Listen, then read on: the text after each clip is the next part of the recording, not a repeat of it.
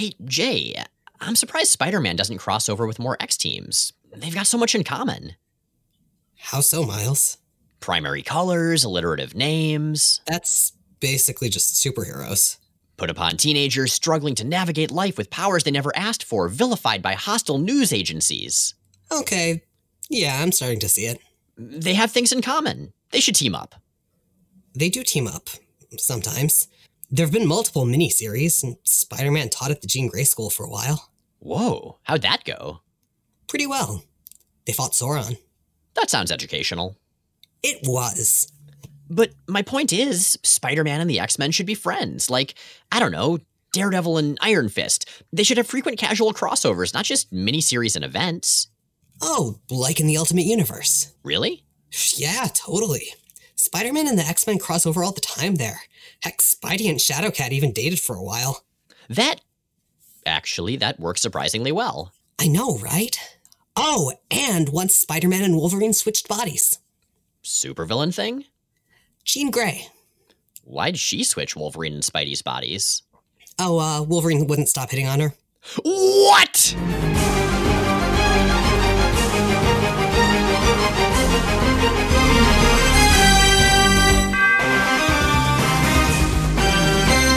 I'm Jay Edidon. And I'm Miles Stokes. And we are here to explain the X-Men. Because it's about time someone did. Welcome to episode 242 of Jay and Miles Explain the X-Men, where we walk you through the ins, the outs, and the retcons of comics' greatest superhero soap opera.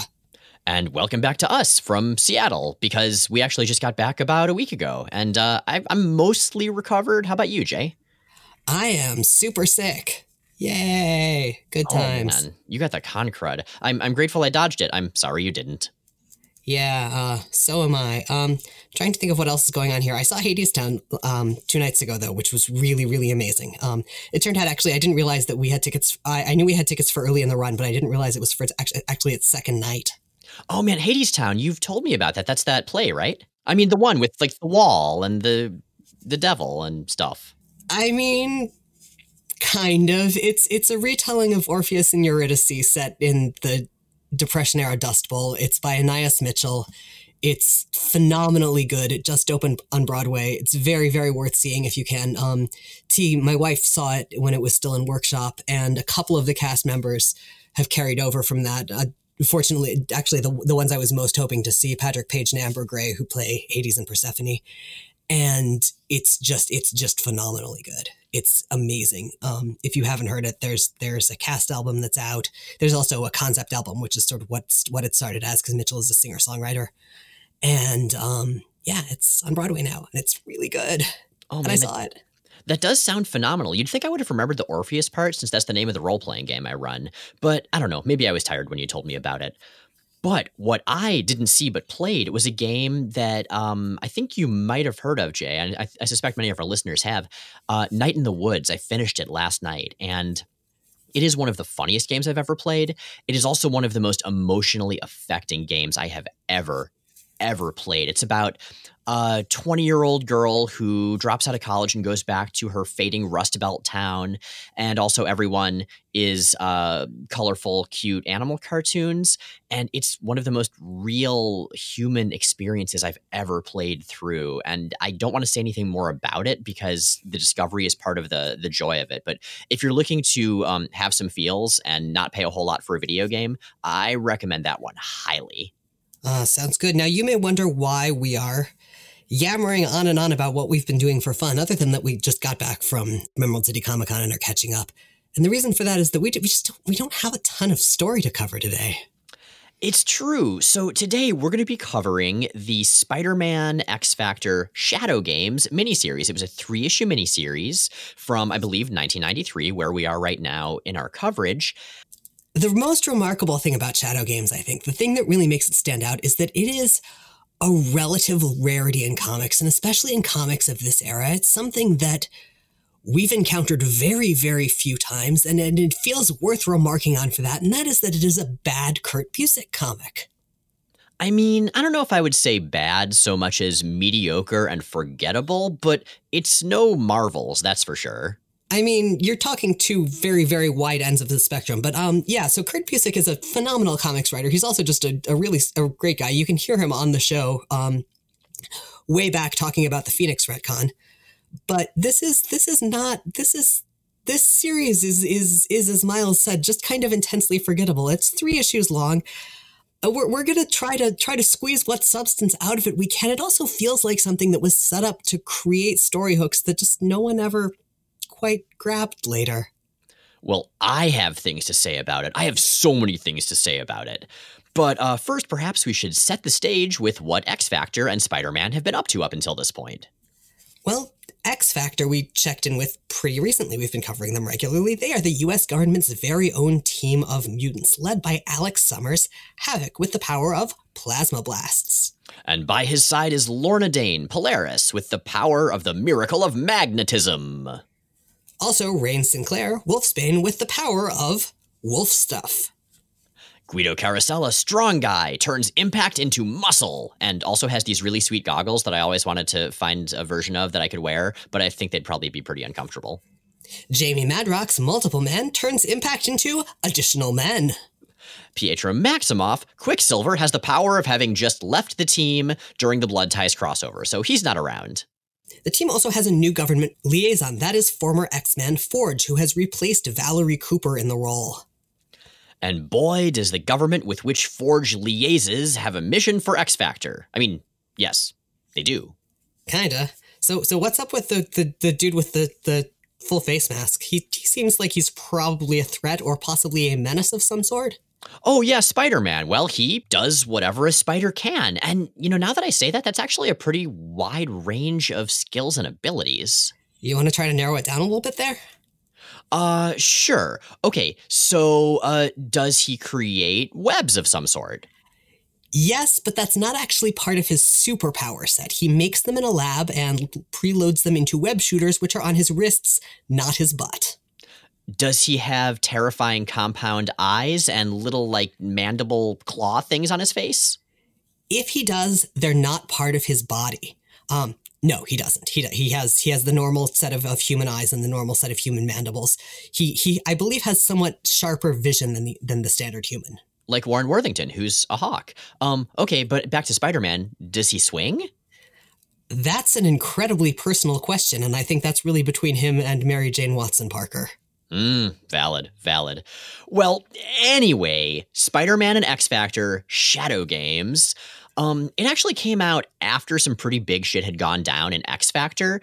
If you have read ahead in X-Factor from where the show is, you'll know that the cast of the book right now is not what the cast will be in a number of issues.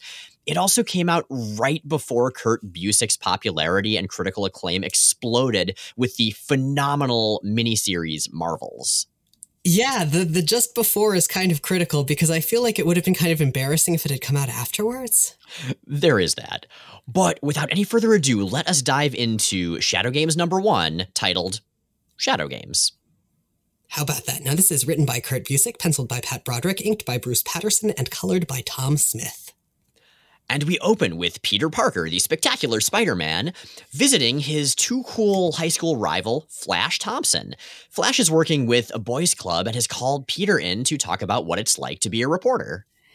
When, unfortunately, his presentation is interrupted by folks in green spandex with chest harnesses that look like they're for kinky laser tag and visors that look like they belong to Lego spacemen show up looking for a good time. Or for Spider-Man. One of those. These guys are... Shadow Force. Man, their name even sounds like one of those lines of Lego Spacemen. I used to love those Lego Spacemen. My favorite was Magnetron. They were like black and neon green, and they had little magnets that let you hook different parts of their ships together. I only had the like regular astronaut ones, but I thought they were very cool, and I used to build zero gravity training facilities for them in the bathtub. Nice. Well... Peter, who is in his civilian identity here, makes his usual excuses about needing to photograph what's going on, changes into his Spider-Man outfit, and goes to rumble with Shadow Force. And during this fight, we get dialogue introducing the members of Shadow Force, and I am in love with their stupid names.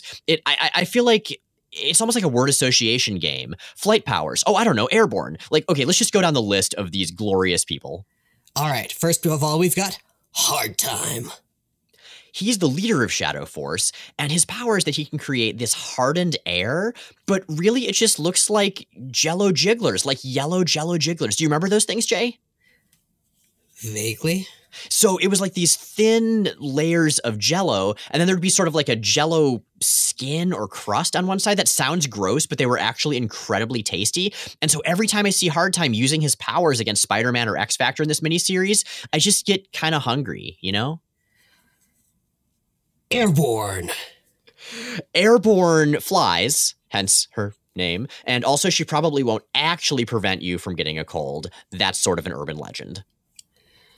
Oversize. He's big, and I guess he costs extra to check if you try to take him on a plane. Firefight. He has these giant goddamn guns that I'm pretty sure he just got from the incarnation of the decade of the 90s itself. Ambush. Ambush is basically just Feral from X-Force. Also, I guess she ambush. Like with leaves. No, don't push it, man. Okay, it's a reach. Anyway, that Shadow Force, they're the most generically 90s villains ever, and I have to really respect them for it. Like, they have a brand, and they are 100% dedicated to that brand.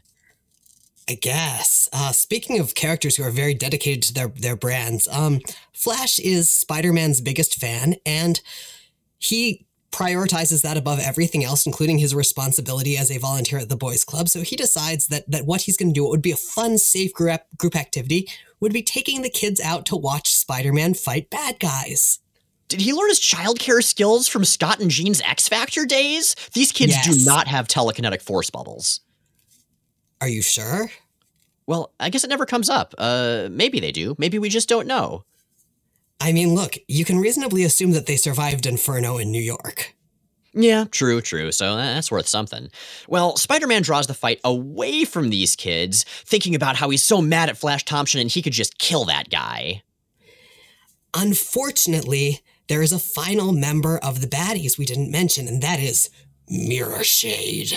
Sorry, I just can't make it sound menacing enough. Mirrorshade. No, I don't know. No, it doesn't work. But I love it. It's the most 90s name ever. Mirrorshade, like mirror shades. He's popped out of the entire genre of cyberpunk fully formed. Kind of. I mean, because his deal is that he turns into whoever he's fighting to the point of being able to pick up some of their thoughts. In this case, a little bit of kill that Flash Thompson.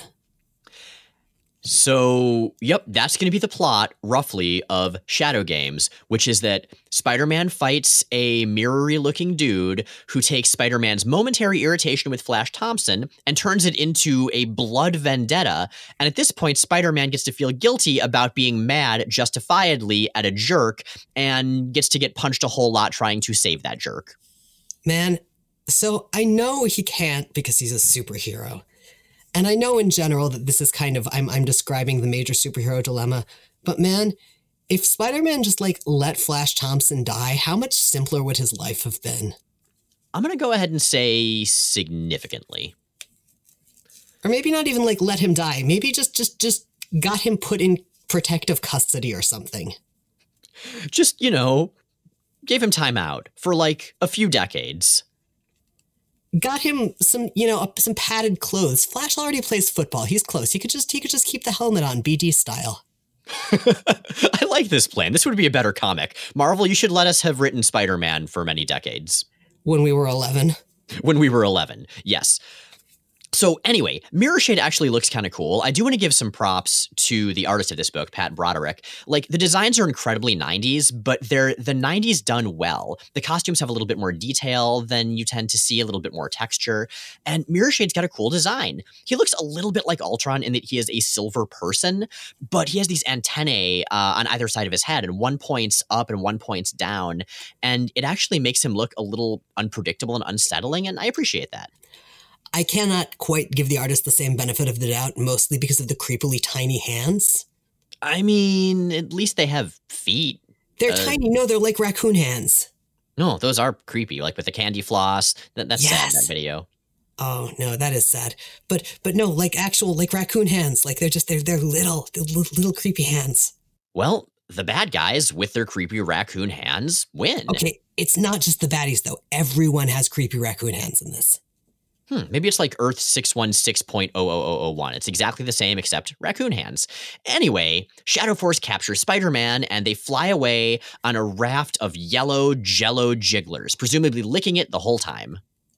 Ew. Yeah, that's true. People's feet are on those. I don't think they should do that. So, if you're Flash Thompson and you see your hero Spider-Man kidnapped by a bunch of random baddies, what do you do? Oh, and you've documented it with a camera you stole from one of your youthful charges. Well, first you call the cops, and then when they don't believe you, you bring your film to the Daily Bugle, you know, the newspaper that Peter Parker works for. And when they're like, hey, you sound a little unreliable, we're going to have to develop this film and look at it because it's the 90s and that's how film works. Then you go through the Rolodex, you go through the phone book, and you figure, okay, I guess I'll try X Factor. Okay, first of all, I know for a fact that there were one-hour film places in 1993, 1992. But still, there's not time to wait an hour because Spider-Man just got kidnapped by Shadow Force. Flash is straight up just going through all of the superheroes in the Yellow Pages, who are in the Yellow Pages for some reason, and are in the New York Yellow Pages specifically. The Avengers aren't around.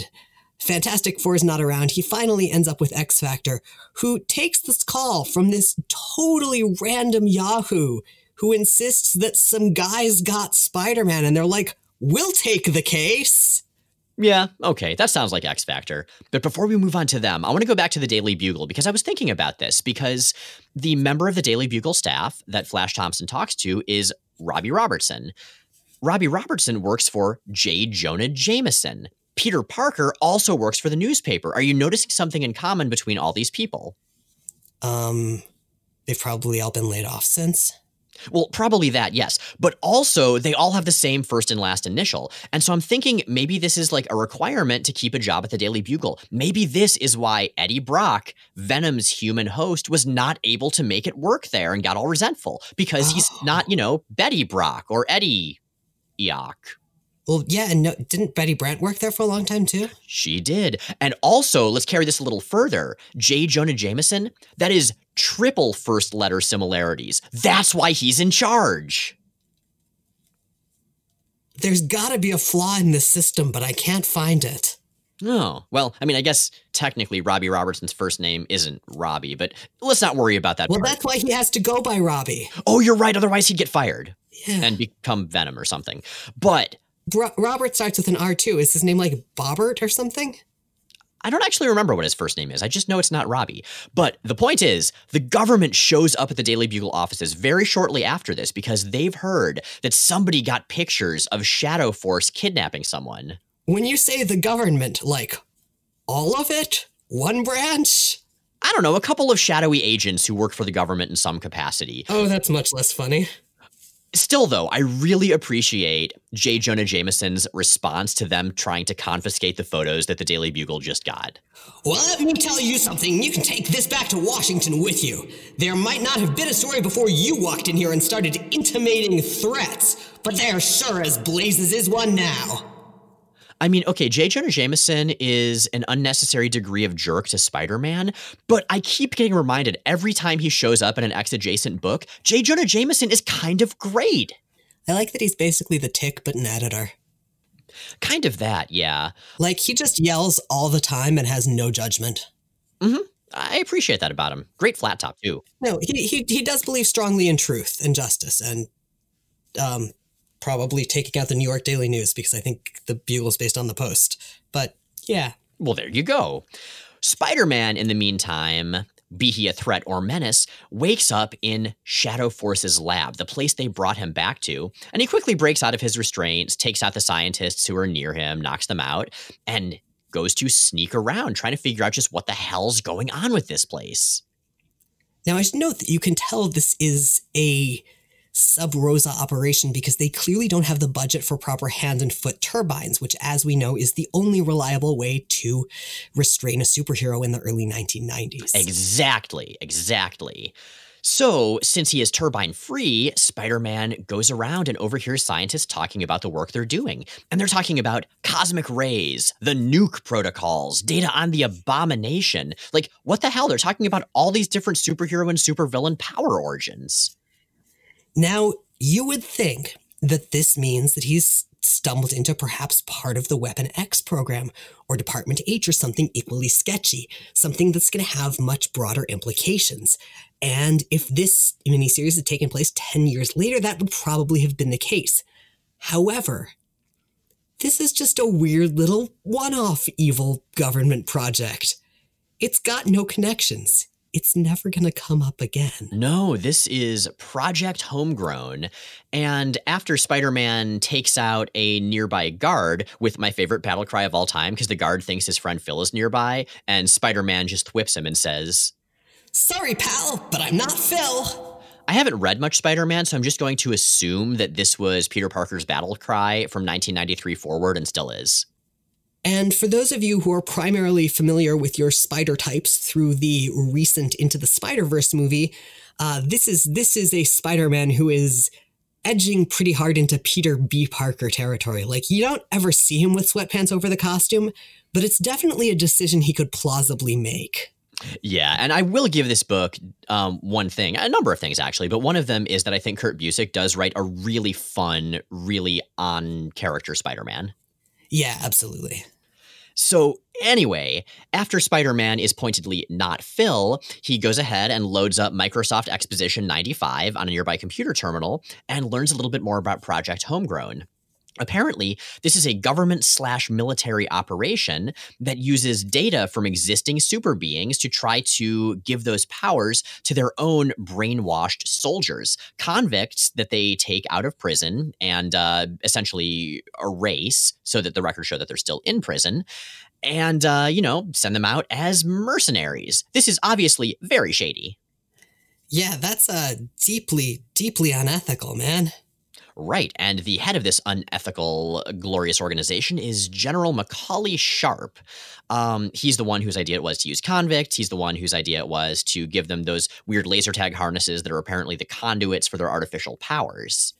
Now, who might be interested in shadowy, superhuman-related goings-on in the federal government? If only there were a super team that looked into things like that, a super team like X-Factor. The super team that Flash called as a last resort. So X-Factor figures, all right, we'll check it out. And I really like the scene where they do. We see them working together as actually a really competent, well-oiled machine. Wolfsbane is gathering scents. Lorna uses her dwarven metal cunning to learn about what happened at the scene of the attack. Like, they actually come off as genuinely professional, like people I would want to help out if I was in trouble. Yeah, there's a lot of very detailed investigation as X-Factor pieces together clues. Spider-Man does the same thing at various points during the series. It feels really padding-y, but, it works. They're doing the thing. They learn the information. Oh, speaking of padding, I can't believe you gave me that segue. So I mentioned that Pat Broderick does a little bit more detail on the art than you see many pencilers doing in this era, or I guess maybe it's the inks, which I guess was, who is that number one? Bruce Patterson. But the way Pat Broderick draws Havoc's jacket, there's this sort of like quilted underlayer on the part of his collar that flips out, and it looks really comfortable. That's the only thing I remembered from this book from when I was a kid was that Havoc's jacket looked super comfortable and I wanted to wear it. That is an oddly specific detail to fixate on and also very much the kind that I would have. I'm just saying, like, kid brains are pretty weird. Kid brains are super weird. X-Factor makes its way to the government base where Spider-Man has been captured and has escaped and is currently fighting his way to freedom, and team up with him to take on Shadow Force. Wait a minute, there's no misunderstanding-based superhero fight? Is this really a superhero comic that we're reading? That's like required. You've caught me, Miles. It's not actually a superhero comic. I actually just put a couple issues of Classics Illustrated in the covers of these, and you've just been reading Mansfield Park this entire time. I didn't remember Spider-Man being in Mansfield Park. I like Mansfield Park better now. Really? Jane Austen's pretty brilliant regardless. I mean, I liked it already. I'm just saying Spider-Man would improve most fiction. Miles, Spider-Mansfield Park. And there's the episode title. That brings us to Spider-Man and X-Factor number 2, Shadow Clash. Which really sounds like it should be a whole new character, but is not. It is, however, written by Kurt Busiek, penciled by Pat Broderick, inked by Bruce Patterson and Sam De La Rosa and Keith Williams, and colored by Tom Smith. And I really love the Shadow Force technicians panicking as Spider-Man escapes with the data he's stolen. General Sharp, sir, Spider-Man's left the complex, and he's carrying classified data. Firmware encryption says it's a computer disk. Oh no, not a computer disk. And not, wait, firmware encryption? You know what? As a qualified information technology professional, I'm going to go ahead and say that that computer talk was entirely legitimate, and I have no complaints with it whatsoever. So, this issue also opens with the important point that, unlike Spider-Man, X-Factor actually gets paid for doing this shit. Yeah, maybe Spider-Man should join X-Factor. Oh man, I'm just imagining him on a team with Guido and Madrox. Nothing would get done. Never. I mean, even less somehow. Anyway, X-Factor volunteers to keep the rest of Shadow Force busy while Spider goes after Mirror Face or Mirror Game or Shadow Mirror Game Face Mirrorshade. He's going after Mirrorshade. And who is going after Flash. I want to know how Mirrorshade Face knows who Flash is, let alone where to find him. Why he's not just wandering around every urban center going, kill Flash Thompson? Flash? Oh, I have an answer.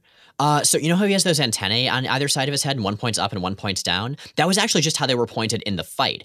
Basically, one always points to Spider-Man and one always points to Flash Thompson. That is an awfully specific power.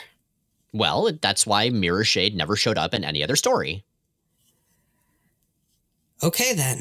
Now, X-Factor manages to delay the rest of Shadow Force, but they are not able to capture them. In fact, Shadow Force gets away. Guido is annoyed by this. Well, that was humiliating. You couldn't have kept your balance and scooted after them, Wolfsbane? I was buried under Madrox's, you great lummox. What's your excuse? I'm a great lummox. Another point in Kurt Busiek's favor, he writes really fun dialogue for X-Factor in this story. He does. Now, the general who's been running this program is clearly corrupt and acting without oversight or ignoring it, and he orders X-Factor to butt out.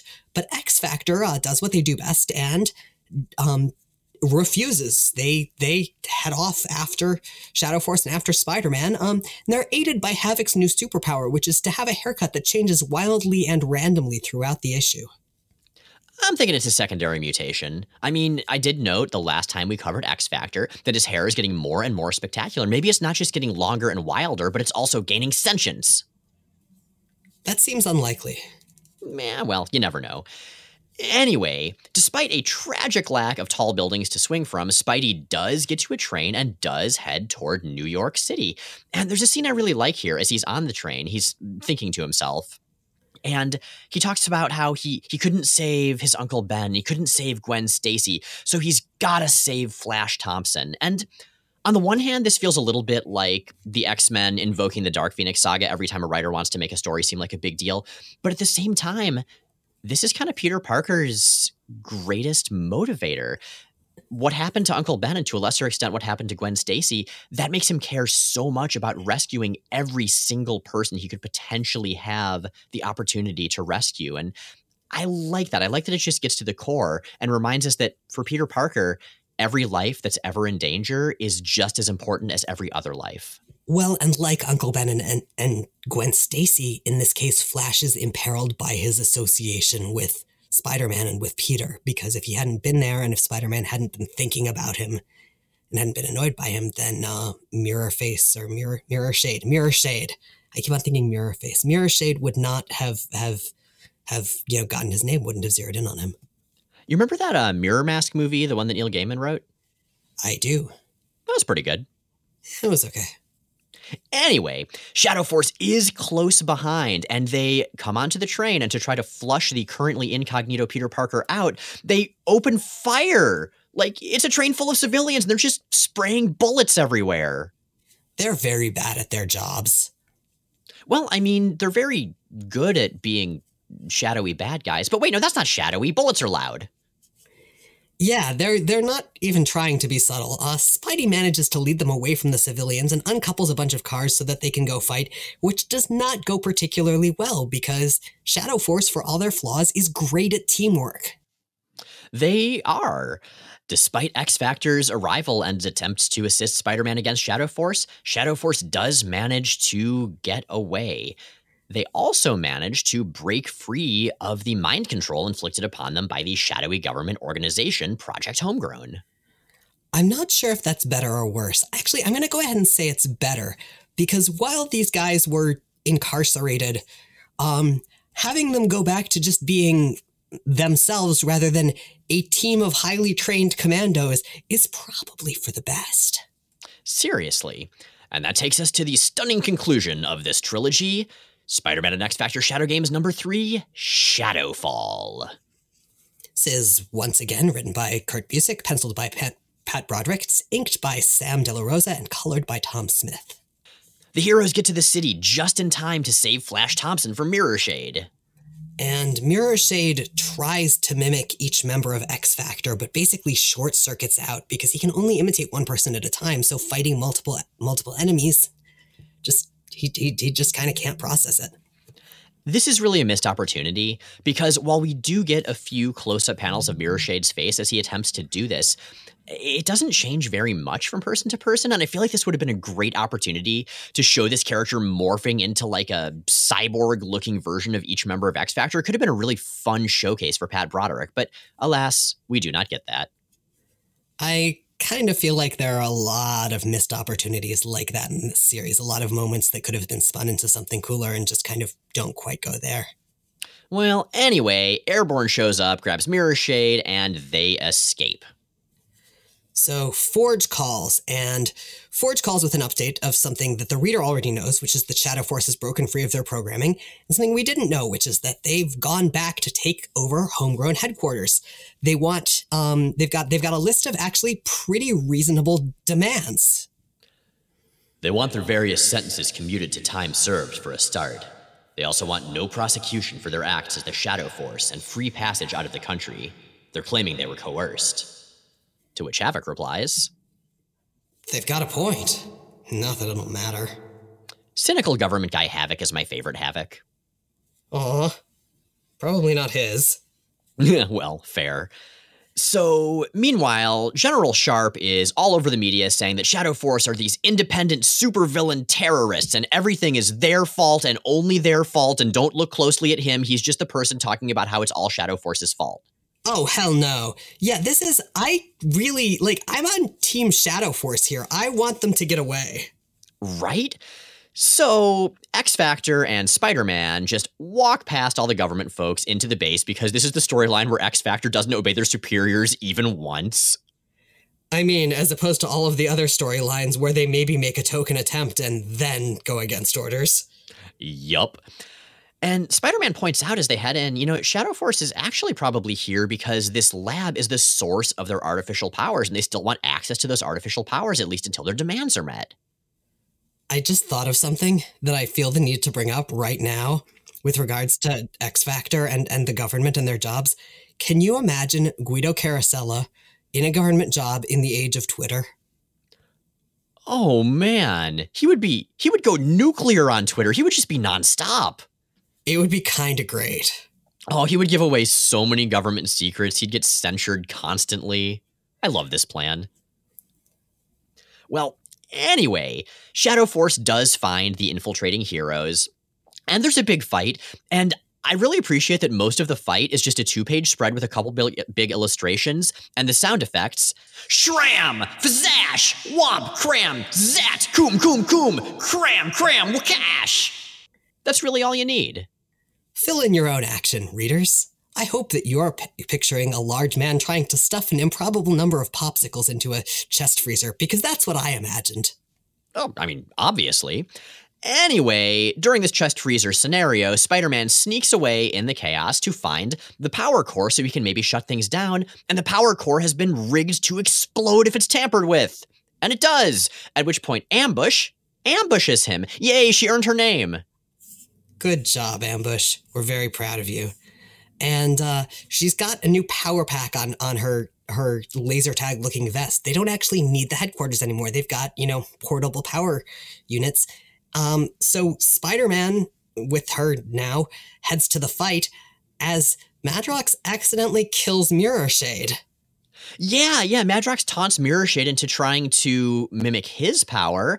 But unfortunately, since all of Shadowforce now has these backpacks with their powers built in, once Mirrorshade splits in two, it breaks the backpack open. So his powers stop functioning as he's sort of bisected. It's actually pretty gruesome and marks the third time Madrox's powers have inadvertently killed a supervillain in recent memory, after Carnivore and John Lizard Mellencamp. I don't know that the first two of those were actually inadvertent. True. Well, I mean, Madrox felt bad about it, at least. That doesn't make it inadvertent, though. That just means he felt bad about it afterwards. The point is, there's a lot of gore surrounding Madrox's powers in this era, and that on top of him having the legacy virus must mean that he's having a pretty rough time. Anyway, Spider-Man has Polaris magnetically pull off Shadowforce's laser tag power packs, and they win, except that they can't get off Hard Times. His is magnet-proof, because he's got his hard air or his force fields or something like that. No, everybody knows that Jello Jigglers, among their other merits, do completely block electromagnetic fields. I don't think that's true. Well, clearly it is. Look at the scene. No. Well, the place explodes and everybody dies. That's half true. Okay, the place does explode, but Hard Time uses his magical jello to save everybody because, as X-Factor points out to him, if they don't get out of here, they won't be able to expose General Sharp's duplicity and expose all of the horrible things General Sharp has done to relatively innocent people. And initially, it looks like this plan is also going to be stymied because Forge tells X-Factor that they've been ordered to keep silent because they're government employees. Luckily, however, Spider-Man is an independent spider. Like all spiders, he has the power of being a civilian and a citizen. And he uses his spider throw powers to throw his 1993 floppy disk over to a bunch of reporters. And I really appreciate the giant grin on Forge's face as he realizes, I did my job and the bad guys still got screwed over. This is the best day. Man, I love how hard everyone attached to X-Factor is just phoning it in all the time. I know. They hate their bosses so much. So, having talked about this series, I mean, I'm not going to say it's a great series by any means, but I will say it's a genuinely fun and genuinely weird series in ways that I really appreciate. You know what this feels like, and you know what I would 100% have bought it as? What's that? A single episode of an animated series. Yeah, you know, this would actually make a really good, like, animated 22 minutes. This would be a ton of fun. Right, it's not 60 pages worth of story, but it's definitely 22 minutes worth. It's a pretty simple plot, and it's the kind that would fit well into that structure. Okay, I really want to watch that. I don't even know what series it would be part of. It doesn't matter. Just someone make it, please. Get a budget and make it. I mean, there have been so many Spider-Man cartoons. I assume there's one it would fit into. If it was Spider-Man and His Amazing Friends, it would have an amazing 70s Waka Chicka Waka Chicka soundtrack. And several X-Men automatically. I'm not sure whether that would raise or lower the odds of X-Factor showing up. Yeah, well, hard to say. What's easier to say is that we have great listeners with great questions. Wow, I think they deserve better than that transition, man. Hey, I'm just saying, we just got back from a convention. Segues aren't necessarily at the top of their game. Fair enough. All right, so, Disposable Savior asks on Tumblr, since Carol Danvers was briefly with the X-Men, will y'all be doing a recap episode for the Captain Marvel movie? We will not. So here's the thing. It would be awesome to cover that movie and lots of other things, but where do you draw the line? I mean, technically, Marvel and DC crossed over with each other. There's that whole amalgam thing. Does that mean we have to cover all of those Zack Snyder garbage movies? No, we can't do that. Therefore, we cannot start this slippery slope and we can't cover Captain Marvel. Look, Disposable Savior, a lot of people have hung out with the X-Men over the years. They're not going to get coverage here either. That being said, our very, very brief mini-review here at the end of the episode. That movie was so much fun, and if for some reason you haven't seen it, I highly, highly recommend that you do. That, yes. GPAC3 asks on Tumblr, what are Glob Herman's powers exactly, besides the whole being made of translucent paraffin thing? Is that not enough for you, GPAC3? I mean, dude is made of translucent paraffin. What are you made out of? Skin? Blood? Person parts? Anyway, so Glob is in fact made out of translucent paraffin, and his abilities are all kind of related to that. It makes him extra strong and durable. I believe the paraffin also regenerates, and that he can light bits of it on fire and drip them off, and he still seem to be basically intact and okay. And he's super strong and extra durable. I can light myself on fire, and I'd be very flammable because I have a lot of hair. Maybe that's a secondary mutation. No, that doesn't work like that. It probably wouldn't go nearly as well as it does for Glob. Also, he has pet chickens in Age of X-Men. That's not really a superpower. It's just really charming. I gotta say, Glob Herman has gone from a character who I despised because he was one of the terrible Omega Gang in Grant Morrison's run to one of the most charming X-Men characters. I've actually really been enjoying his role in Old Man Logan and Dead Man Logan. It's probably my favorite Glob Herman story. Aw, he's a lovable mystery. He is, and also kind of gross looking, which, I appreciate. He's a lovable, gross mystery. So we're an entirely listener-supported podcast, and some of those tiers of support come with acknowledgement on the show from a range of fictional characters and entities. Today, the mic goes to the flash-in-the-pan super-villainous member of Shadow Force, Hard Time. All right, soldiers. General Sharp went to a great deal of effort to break you both out of prison and brainwash you. So he expects his newest members of Shadow Force in the field ASAP. Start putting on those Lego helmets and laser tag harnesses, and we'll assign you some code names. No time for anything fancy. Airborne and Oversized know what I'm talking about. Brian Keown, let's see, your power pack grants you superheated touch, so you'll be Fire Fist. Wait, that's already taken? Seriously? Fine, you're Flame Hand. Deal with it. Brian Wetton, Sharp's machines gave you super speed, so you'll be Fleet Feet. What, you think that sounds dumb? Well, in that case, you're Quickie. No take-backsies. How do you like that? Now, both of you, get on my flying jello jiggler. We've got a superhero to kidnap. And with that, Jay and Miles Explain the X-Men is recorded in Forest Hills, New York and Portland, Oregon, and produced by Matt Hunter. New episodes come out Sundays on iTunes, Stitcher, Google Play, Spotify, and at explainthexmen.com. Check out explainthexmen.com for all kinds of extra content, including visual companions to every episode. Our show is 100% listener-supported. If you'd like to help us stay on the air and ad-free, check out the Patreon link at the top of explainthexmen.com. Next week, we'll be celebrating our 5th birthday.